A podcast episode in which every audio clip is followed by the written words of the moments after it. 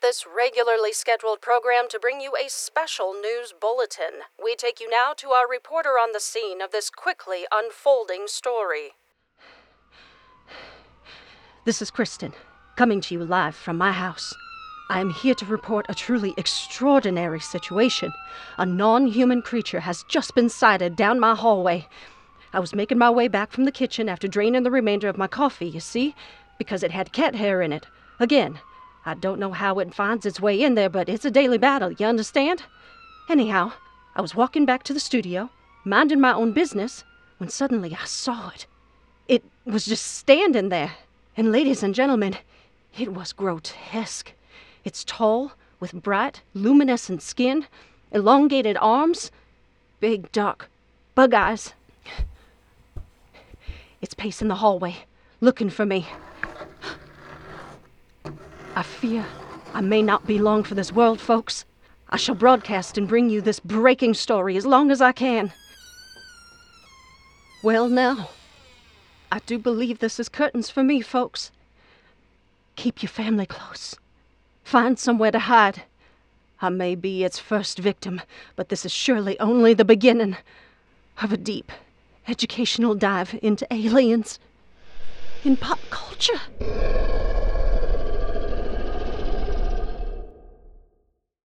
Welcome back to the Paranorm Girl podcast. I am your host, Kristen. Yes, I am an idiot. And yes, we are exploring E T in cinema, in literature, and in pop culture today. Their portrayals, their stereotypes, and the effect that that has had on society and the world, and vice versa. E T is alive and well in our cinema. I should know, as a major portion of research for this one required me in my sweatpants, popcorn in hand, in front of the tube. Not my worst Wednesday night. Though the field of U F ology can arguably be said to have begun in the forties, we know that the U F O and E T phenomenon was alive and well before Roswell and Kenneth Arnold, thanks to movies and literature. One seminal work was written in eighteen ninety-eight by H G Wells. Since then, this novel, The War of the Worlds, has influenced countless adaptations and interpretations in various forms of media. One in particular would be cemented forever into our pop culture history. That, of course, would be Orson Welles' live radio broadcast with the Mercury Theater in nineteen thirty-eight. In H G Wells' time, there was a wave of public fascination with the idea of life on Mars and enough scientific theories and speculation to go around. Also, during that time, the socio-political climate was a bit rough. I mean, who are we kidding? When in history have we ever just chilled? It was the height of European imperialism, nationalism was rising, social inequalities were growing, and labor movement strikes and protests persisted.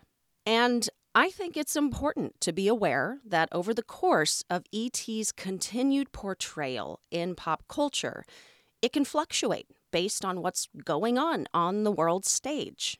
And that fluctuation can inspire long-lasting, detrimental, and possibly misleading stereotypes for decades to come. I say that because it has. One work thought to likely play a role in shaping Wells' novel was called The Battle of Dorking, which was an early science fiction story about a surprise attack and invasion of England, the most powerful colonizer in the world, by a technologically superior and powerful foreign adversary. The human invaders in the Battle of Dorking quickly overcome the British defenders and overtake the country. And that is the story of War of the Worlds, subbing human invaders for Martians. Orson Welles' adaptation of War of the Worlds would unexpectedly solidify alien invasion into our societal consciousness. The evil alien, the technologically superior and powerful Martian. It would explore themes of colonialism, imperialism, and the vulnerability of humanity in the face of a superior force from outer space, something we can't expect, something we can't defend ourselves against. On October thirtieth, nineteen thirty-eight, the Mercury Theater troupe would begin their adapted broadcast with the disclaimer that this was a fictional story just a radio play. It would continue with the announcement of what they were about to present and the setup for the story that was to follow before diving into the first act, beginning innocently enough with a presentation of dance music for listeners' entertainment. A few minutes in, this would be followed by the first of many interruptions to the regularly scheduled program in a style of breaking news bulletins describing strange, flaming, blue objects shooting down to Earth. And these bulletins would continue and then escalate to eyewitness and reporter-on-the-ground accounts describing events as they unfolded of what quickly became apparent was an alien invasion. Now, I remember having heard that there was this nationwide panic thanks to this broadcast. While that is not true, there wasn't panic across the country. There was a bit of local panic in the areas that this live breaking story was taking place, primarily New Jersey, before moving on to New York. So, yes, in those areas, there were reports of panicked calls flooding the police and emergency lines. And there were a few reasons for that panic to be valid. Late revisions of the play removed any reference to this story taking place over the course of a few days, instead opting to make it sound like it was happening in real time. Also, many folks tuned into the broadcast after the disclaimer, so they would not have heard it.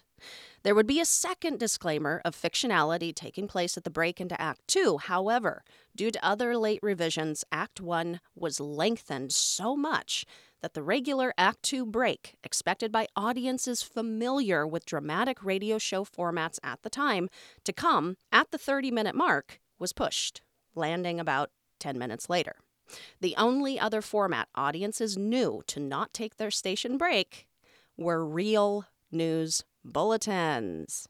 So, it was the perfect storm for many. Orson Welles and his team, in all reality, did not expect the reaction and backlash they would receive the following morning, as many of them thought this story to be too outlandish to be believable. But, like I said, a perfect storm for many reasons. Alien invasion and one stereotype of the subhuman, emotionless, colonizing E T was here to stay and has been used many, many times since. Another stereotype of these non-human entities comes to us in the nineteen fifty-one flick, The Day the Earth Stood Still. The gist of the story is a humanoid extraterrestrial named Klaatu lands his saucer on the White House lawn. Joined by his trusty robot servant Gort, he proceeds to communicate that he only means goodwill to mankind, and then is promptly shot by a nervous soldier. He's taken to a hospital. While there, he tells the president's secretary that the world's leaders need to be gathered as he has an important message to share with the world. The president's secretary is like, nah, fam, that, that, that's not gonna happen. Like, have you even met us? We're kind of on the outs with each other, like, all the time. Klaatu is like, say less, king. I'll just go out and be one of you and get to the bottom of all y'all's unreasoning suspicions and attitudes. Let me see, let me see what's up out there.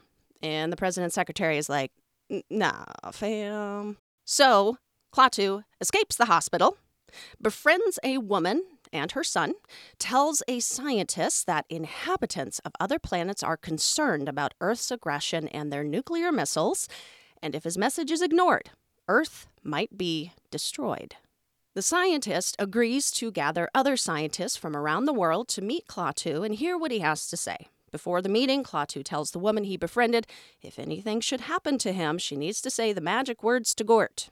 And then Gort would know what to do. Klaatu is then shot dead by the army. The lady runs to Gort, says the magic words. Gort jumps into action, retrieving Klaatu's dead body, takes him back to their spaceship where Klaatu is resurrected just in time for the meeting with the scientist where he delivers his message. Live in peace while we continue to keep an eye on you, or die. And then Klaatu and Gort jump into their ship and ascend to the heavens to await an answer. So, Here, we actually have varying stereotypes. We've got the uh, I come in peace, E T, the we are all concerned about man's aggression toward each other and your nuclear bombs being misused, E T, the you need to fix this or it will be the end of your world, E T, and the we are watching you and everything you do, E T. But yeah, live the way we want you to live, act how we want you to act, or die. It's not hard to see how the theme and final message were metaphorically reflective of the time. This was Cold War era U S Uh, anti-communist hysteria was running rampant, and an alien might have seemed like the perfect vehicle for, uh, I, I, I hate to say it, but, you know, propaganda. Um... The Red Scare influence can also be seen in the nineteen fifty-three first movie adaptation of War of the Worlds, which takes us back to the sinister, evil, emotionless invaders that we cannot seem to defeat. Even after dropping an A-bomb on them, they continue their march forward to annihilate our species in order to make room for their own and continue their civilization on Earth. I thought it was interesting that these metaphorical red communist invaders are inhabitants of Mars, the red planet. It seems, uh, it's a little on the nose, right? Not very subtle. But apparently this darker portrayal of aliens was what the people needed and wanted more of at the time. Fear sells. The fifties would birth numerous films in the same vein. Us versus the evil other. The Thing from Another World, Invaders from Mars, Earth versus the Flying Saucers, Invasion of the Body Snatchers, Invasion of the Saucermen, Killers from Space.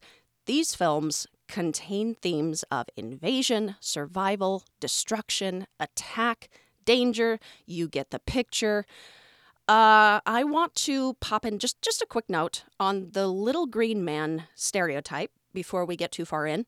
Because if you look at this list of movies, earlier works than this, you know, than the fifties, uh, science fiction novels published before that, the descriptions of the beings do vary quite a bit. It gets hard to pinpoint when that specific stereotype even comes about. It's likely there were several factors that contributed to it. Yes, in some of those early works of literature in the twentieth century, Martians and other alien beings were described as having green skin, along with visual depictions in comic books and pulp magazines in the thirties and forties. These characters were depicted in ways to emphasize their non-humanness, their distinct otherness, equipped with exaggerated features and, at times, green skin. I suspect this idea was born from these early works, and being the most visually striking representation was easy enough to incorporate it, thanks to the news media, into the broader societal mind once reports started becoming more widespread of U F O sightings, encounters with extraterrestrials, and incidents that included reports of small deceased pilots, such as in Roswell. So, out of the cacophony of influences and imagination, it was the coolest, most striking, most memorable representation. And I think that's what happened. Before we jump into the sixties, a quick word from our awesome sponsor, Cannonballs! This summer, let's remember it's not always about the size of those cannonballs. It's about making a splash with our friends at Manscaped. Prep the men in your life for barbecue season by making sure your special grill master has the hottest dogs the summer's ever seen. Now I want hot, I want barbecue. When they are at the cookout, let the meat speak for itself with Manscaped's Performance Package four point oh. It is time to get ready and not sweaty by going to manscaped dot com and using code P N G for twenty percent off and free shipping. The Manscaped Performance Package four point oh is a luxury grooming kit and the ultimate bundle for your summer grooming needs. This kit features the lawnmower four point oh plus the weed whacker two point oh, twice the trimmers, half the time, and none of the hair where you don't want it. The kit also includes the crop preserver deodorant, crop reviver toner, and even comes with two free gifts, the Manscaped boxers and shed travel bags. So consider your summer grooming needs met and get twenty percent off and free shipping with the code P N G at manscaped dot com. That is twenty percent off with free shipping at manscaped dot com and use code P N G. Manscaped, the perfect way to get those patties sizzling hot this summer. The sixties still brought us themes of danger and invasion, though it seems the tides were turning a bit. It was the decade of love and peace, but also marked some pretty high tensions in the ongoing Cold War. So we see the themes and effects of E T cinema taking on numerous and varied forms, with many incorporating elements of paranoia, fear, and threat of invasion, such as the day Mars invaded Earth in nineteen sixty-three. And um, another adaptation, a radio drama adaptation of War of the Worlds, again, in nineteen sixty-eight. With the space race between the U S and the Soviet Union, there was also growing public fascination with space exploration. So we start to see more flicks featuring astronauts, rockets, and journeys through space and to other planets, like Robinson Crusoe on Mars and Barbarella. And the sixties also saw a surge to the low-budget, campy B sci-fi and campy comedy, such as sixty-seven's Mars Needs Women and The Green Slime in sixty-eight. This decade might have been a favorite for the teams of Mystery Science Theater to review. The sixties also brought us some expansion with the visual representations of extraterrestrial beings. In The Day Mars Invaded Earth, they aren't even depicted at all. The film veers from the robot or creature from space motif and focuses more on the idea of aliens replacing humans and the paranoia surrounding that infiltration rather than showing the aliens themselves. Nice way to save money on the wardrobe department, I might add. In The Day of the Triffids, the aliens were vicious plant creatures. Robinson Crusoe gives us a friendly, reddish-tan creature named Friday. How cute. We see empathyless, humanoid, robotic aliens with glowing eyes and the Earth dies screaming. Aren't these all great titles? And in The Green Slime, we watch as a gelatinous, gooey green substance mutates into one-eyed, tentacled things. Quick note about the gray alien. This visual had been around before the sixties, but was really brought into society's crosshairs during this decade with Betty and Barney Hill's abduction. And this visual would really start to come into play in cinema down the road in the late seventies, eighties, and onward. Speaking of the seventies, a film that terrified me to my core when I was a kid and helped add to the collective trauma for millennials everywhere, thank you very much. I mean, what didn't, though? Like, what's good for the goose is good for the gander. The nineteen seventy-nine Ridley Scott masterpiece, Alien, nightmare fuel, dudes. Xenomorphs redefined the monster. And again, it was an unstoppable, undefeatable, emotionless, intelligent critter with an incredible knack for carnage and insatiable desire to kill. Kudos for the realism of these creatures and the innovative special effects. Acid blood, dripping saliva, aliens bursting from stomachs. I still have P T S D. And as a kid, I had never seen anything like it. It was unexpected, terrifying, and certainly set a tone for an entire movie-consuming culture. The seventies also brought us the remake of Invasion of the Body Snatchers starring Donald Sutherland. Reviewers of the time saw this story as a commentary on the dangers facing the U S for turning a blind eye to McCarthyism. What would happen should we just ignore the impending infiltration of communism that would result in bland conformity?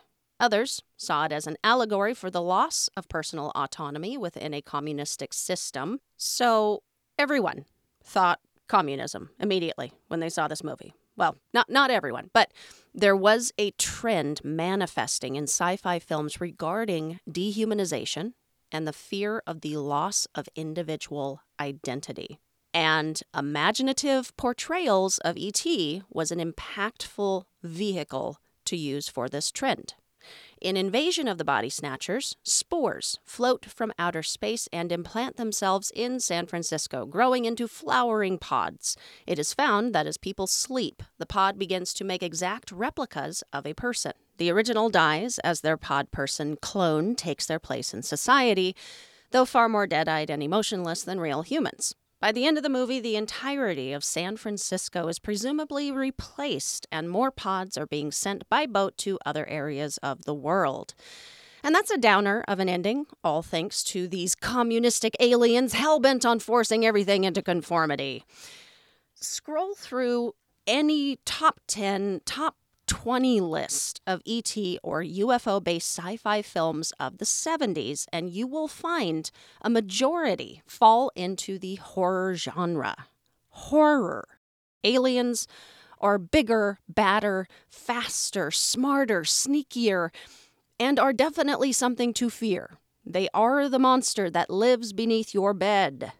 And then you have rare gems like Close Encounters of the Third Kind. What an awesome film of the time, and in my personal opinion, still holds its ground to this day. Crappy effects of the seventies be damned.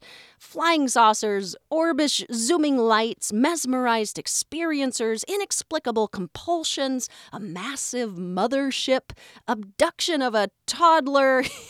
He was he was returned. He's fine. And a final reveal of some kind and pretty cute, childlike gray aliens. So it wasn't all gore and blood and invasion.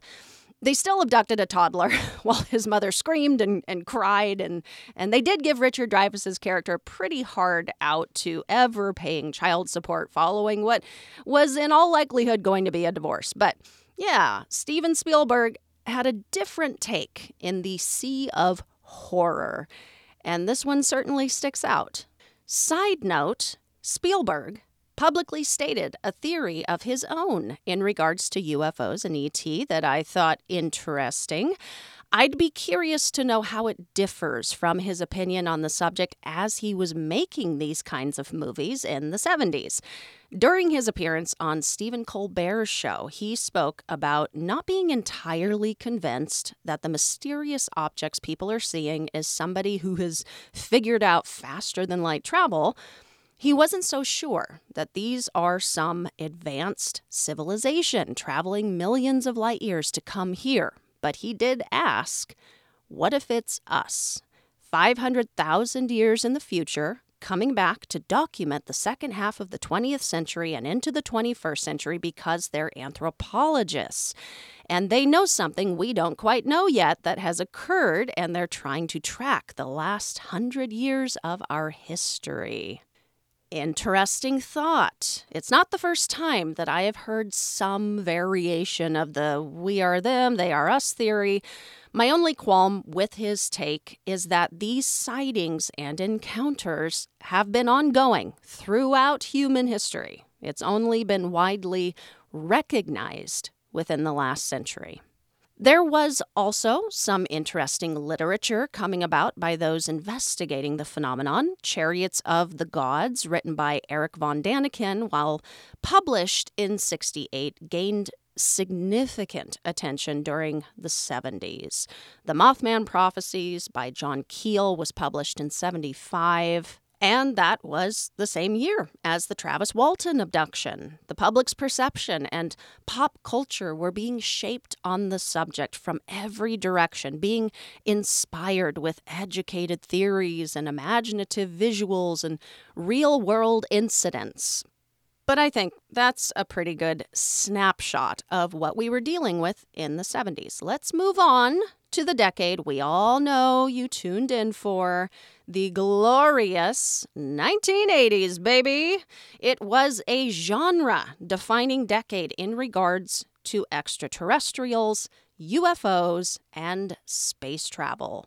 And the films and portrayals that came out of it are, are they're just iconic. You know what it is just by a freeze frame. And if you're anything like me, this is the part in the episode where you're going to be like, oh, dang, I loved that movie. I know what I'm rewatching with dinner tonight. Let's start off with the national treasure, Batteries Not Included. Quite simply, the most underrated, charming, and unique take on U F Os of all time. Also, by Spielberg, this film concerned tiny flying saucers with bright eyes and adorable personalities and a willingness to help our human characters to repair what is broken, to fight back against injustice, and ultimately, I won't ruin how. If you haven't seen it, shame on you. Go watch it. Ultimately, they save the day. Also, one of the saucers is pregnant and gives birth to three baby saucers. One is stillborn but is revived later with parts from a television, and their family is made whole again. I mean, how can you not adore this movie? Sentient U F Os might not be too far off the mark here. Have a heart. Oh, what's that? Where are the romantic E T movies? Ugh, yet another underrated film, Starman, starring a very young Jeff Bridges.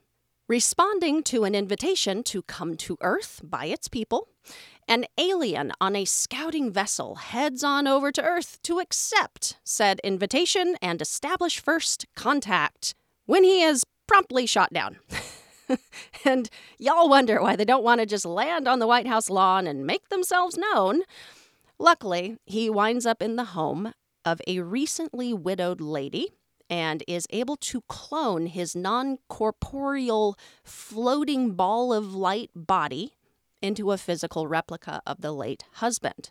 An adventure soon takes place as they road trip together to get him to his rendezvous pickup point so he can get off this hostile rock and go home.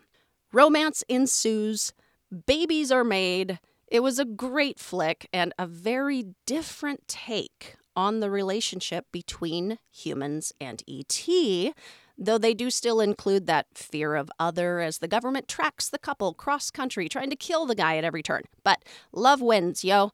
Uh, I really appreciate having grown up with this tweak to the possible renditions of alien beings. Not just their form, but their personality, who they are. The one-dimensional aliens are all evil monsters theme can get tiring, you know? And he was also peaceful, meant zero harm. Humans were far more of a danger to this E T than he was to humanity. Perhaps our collective mind was acknowledging that in this movie. Perhaps. And we can see other peaceful takes in the eighties with films like The Abyss, Cocoon, E T the Extraterrestrial. These kinds of films stretched the expectation. They they fill your heart with joy, with acceptance, fill your mind with wonder, wonder at the possibilities. These aren't just entertainment for entertainment's sake. These are thinkers. These are bittersweet. They're emotional. You're sad, but also happy to see E T finally get to go home, right? He was Elliot's friend, but he was also our friend. The amorphous uh, water creatures in the abyss are awe-inspiring. And these serene, benevolent portrayals put these beings into a sentimental, personal light, doesn't it? Like, like where we can almost see ourselves in them. And that might have something to do with certain progressive movements gaining momentum in this decade. Activism for civil rights, women's rights, L G B T Q rights, and activities in regards to environmentalism. There was a rising level of compassion that reared its head in the eighties. It wasn't all fine and dandy by any stretch, but I wonder if these advances didn't contribute to turning what was once a monster into something a bit more identifiable. And if they weren't sentimental flicks, they were flicks that poked a bit of fun at the concept and continued to push the envelope, whether with satire, music, or straight-up campy comedy. Little Shop of Horrors, the uh, eighties version, was the first to include the concept that Audrey two was alien. John Carpenter's They Live, Spaceballs, Howard the Duck, Killer Clowns from Outer Space. But the straight alien horror film was, and I, th- I think always will be, a sure thing within pop culture, at least until we know better or we move on to our next collective monster, because fear sells. So we have pop culture and cinematic history being made with movies like Aliens, the second film in the franchise, Predator, starring the Governator, and John Carpenter's The Thing. It was a good decade to be John Carpenter. Literature during this decade was poppin' too. Whitley Strieber would write about his personal encounters with the Greys and his abduction in the eighty-seven book Communion, which would quickly be turned into a film of the same name just two years later. Another eighty-seven work was by Jacques Vallée titled Dimensions. His book includes personal experiences and theories regarding ancient and modern abductions based on cases he had collected over the years, while also focusing in on his thoughts on the extraterrestrial hypothesis, suggesting that these beings are based out of other dimensions rather than other planets. Very interesting. Uh, Bud Hopkins published Intruders, a really thorough look at various abductions. Uh, he published that in eighty-eight. There were, of course, others, but this sampling of the literature floating around at this time is intriguing. It shows that there were people who were sincerely taking aliens and the abduction phenomenon seriously. They were having their own experiences. They were receiving more letters and correspondence by experiencers than they knew what to do with. The ufological field of study and discussion were becoming more abundant in public discourse. The idea that this subject might be something seriously needing to be looked into was becoming more public. The eighties was just the best decade, or so I've heard. Where my nineties babies at? The nineties produced one of my all-time favorite E T and Flying Saucer flicks, Fire in the Sky. I was very young when I saw it. I didn't know at the time that it was based on a true story. I was a kid. I wouldn't have noticed that. It was just entertainment. Now, being much more well-versed with the Walton abduction case, I have a whole new fascination with it. I appreciate that this movie was not meant to be metaphor. It's not it's not an allegory about the socio-political climate of Zimbabwe. No, no, no. It's just a straight-up, graphic, dramatic retelling of something that took place, aside from some of the details that took place inside of the craft that were added for more dramatic effect because the producers found Walton's description of his actual abduction too boring. Aside from that, this is Walton's story, and it's nuts. In a good way, nuts. Also, you would think if someone were making up a story about being abducted to financially gain from it, they would have adopted more extreme uh, details. Too boring, Jesus. And as we talked about in the abduction episode, Walton has been tested by polygraphs since his incident to prove he is telling the truth and holds to this day that this really did happen.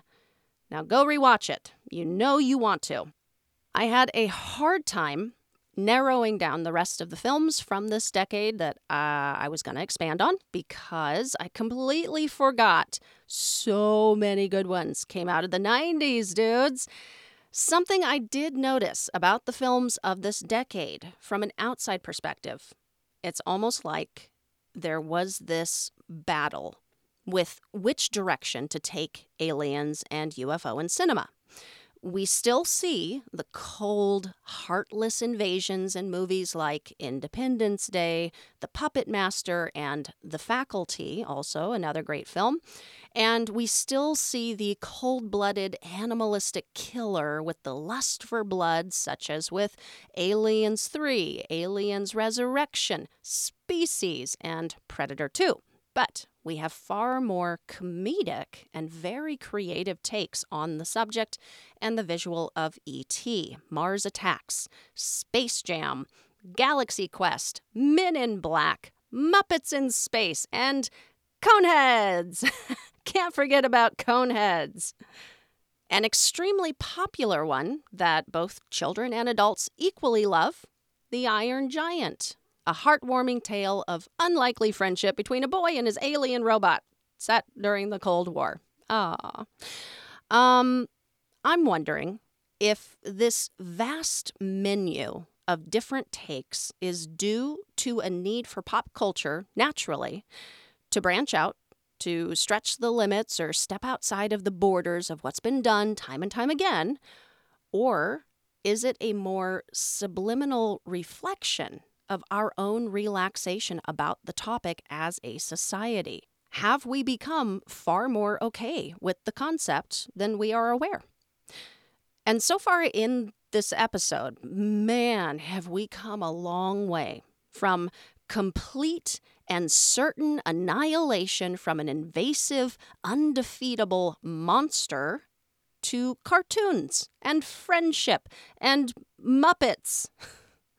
Something shifted. All right, final section today, the two thousands to the present. Let's do it in one fell swoop here. Uh, what I think is important as we go through these is to, one, be aware of where we have come from. What were the themes and stories of our earliest cinema and literature? What was pop culture relaying to us about this evil other? Two, look at the path that we have weaved throughout the decades. When did things start to shift? And three, examine where we are today. Get a very clear picture of how society as a whole is experiencing this phenomenon through the lens of pop culture, because four, that might tell us what to expect next. Where is our trajectory pointed? I dived thoroughly into these final films. I wanted to know, in the last two decades, what theme is being pushed? Whether it's threat narrative, aka invading invaders, or comedy, or satirical, or, or we're all in this together, kumbaya, let's collaborate, et cetera, et cetera. I, I hope I'm making that clear, the distinction that I was drawing, because I did in fact find some interesting trends between the two camps. It's strange to me that the invasion, horror, creepy blood and gore portrayals take up a majority of what had been released. A lot of these types of films and, and these alien and U F O stereotypes being pushed out into the public sphere.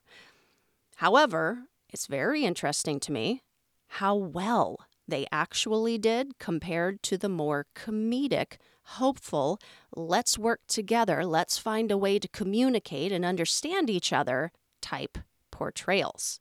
The last twenty years brought us such evil invasions as War of the Worlds, surprise, surprise, Signs, A Quiet Place, The Day the Earth Stood Still, and ten Cloverfield Lane. I, I said those in the order of how well they did at the box office, with War of the Worlds raking in six hundred four million dollars, followed by a significant drop-off with the others. Further predatory, creepy, bloodlusty E T portrayals can be seen in Prometheus, Alien versus. Predator, the remake of The Thing, Life, and Slither. Most of these could easily fit into the horror genre. Most of these did not do as well as you would have expected them to have done. So what's the problem? Aliens are monsters, right? We usually eat this monster flick stuff right up.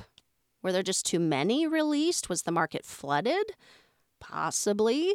When we take a look at the other side of the aisle, though, with comedies such as Men in Black two, Men in Black three, Hitchhiker's Guide to the Galaxy, and Paul, or themes of collaborations such as in Transformers, Arrival, and Avatar, though there seems to have been fewer releases that shed a more open, supportive light on E Ts.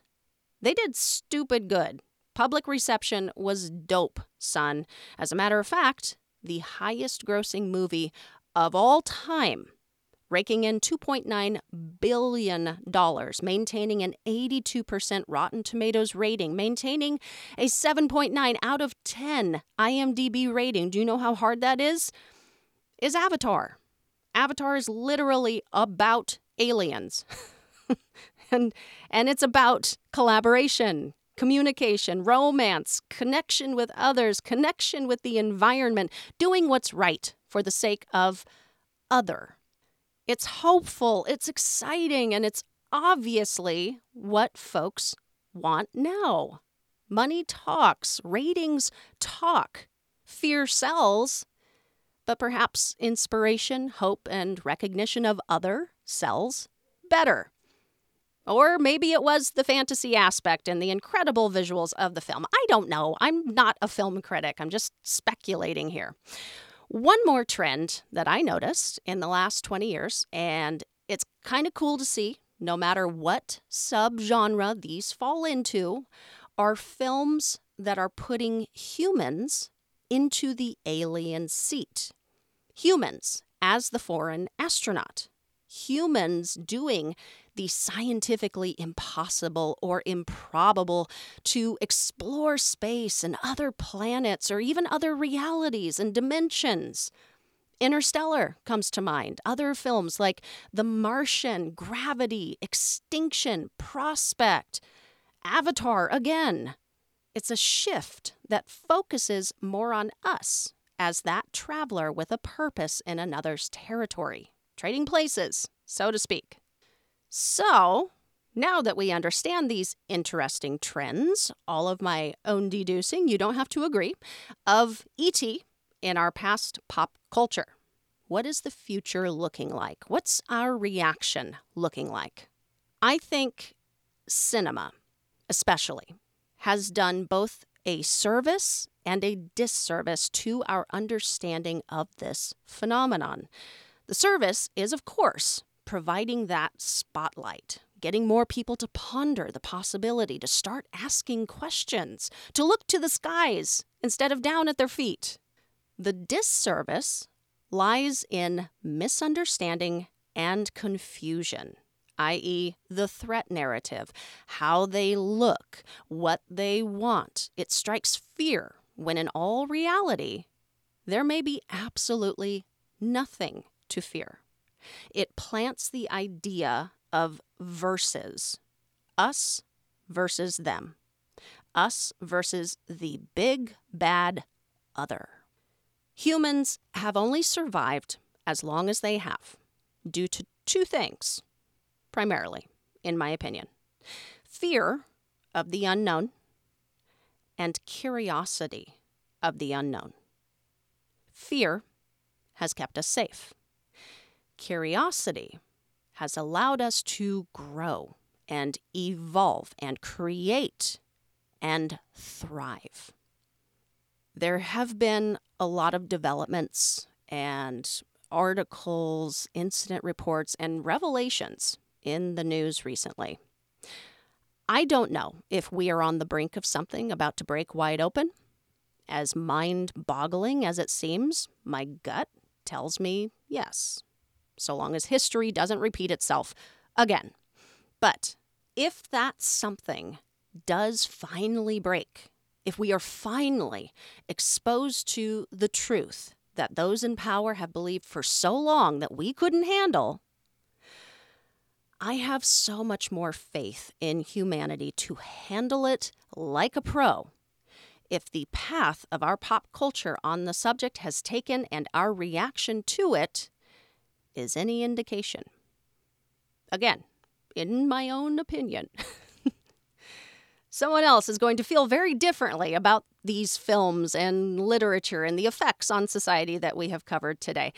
And that's the beauty of cinema. It's just artistic storytelling, and uh, art is subjective, man. But I do think, for the most part, we are going to be just fine. We can handle the paradigm shift. And I'll, I'll tack on this one final thing. This is my public plea to the government to release it. Release it all. Unclassify everything. It's time. Dang it. All right. I think that's going to be a wrap for now. Time for a final note.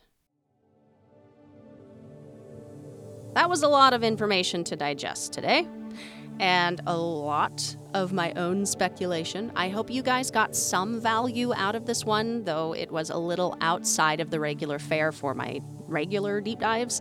Uh, I was an actor for a very long time, and I love movies, so this was just fun for me to explore. Today's information has certainly given me um, additional perspective, and that is my hope for you as well. Never a lack of different ways to ponder this phenomenon, is there?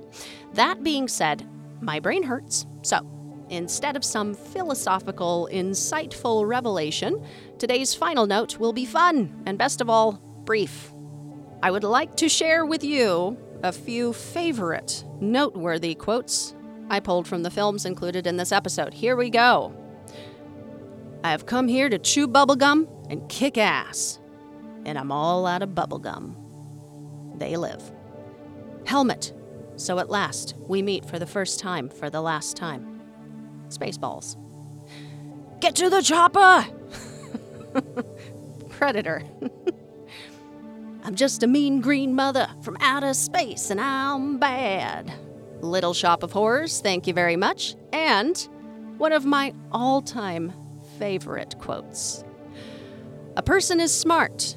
People are dumb, panicky, dangerous animals, and you know it. fifteen hundred years ago, everybody knew the Earth was the center of the universe. five hundred years ago, everybody knew the Earth was flat. And fifteen minutes ago, you knew that humans were alone on this planet. Thank you all for tuning in. That wraps today's show. And if you are listening upon its release, I've only got one thing to say to you. We are fighting for our right to live, to exist. And should we win the day, the fourth of July will no longer be known as an American holiday, but as the day the world declared in one voice. We will not go quietly into the night. We will not vanish without a fight. We're going to live on. Happy fourth, peeps. In other words, happy fourth of July. Be cautious with the explosives tonight, but really, have a great holiday. I will be eating lots of barbecue. I'm still craving it. That's what I'm doing. Celebrate or spend the day in the way you see fit, folks. And have a great rest of your week, too. Join me next Tuesday for an all-new guest conversation. Until then, stay safe, keep the nightlight on, and sleep with one eye open.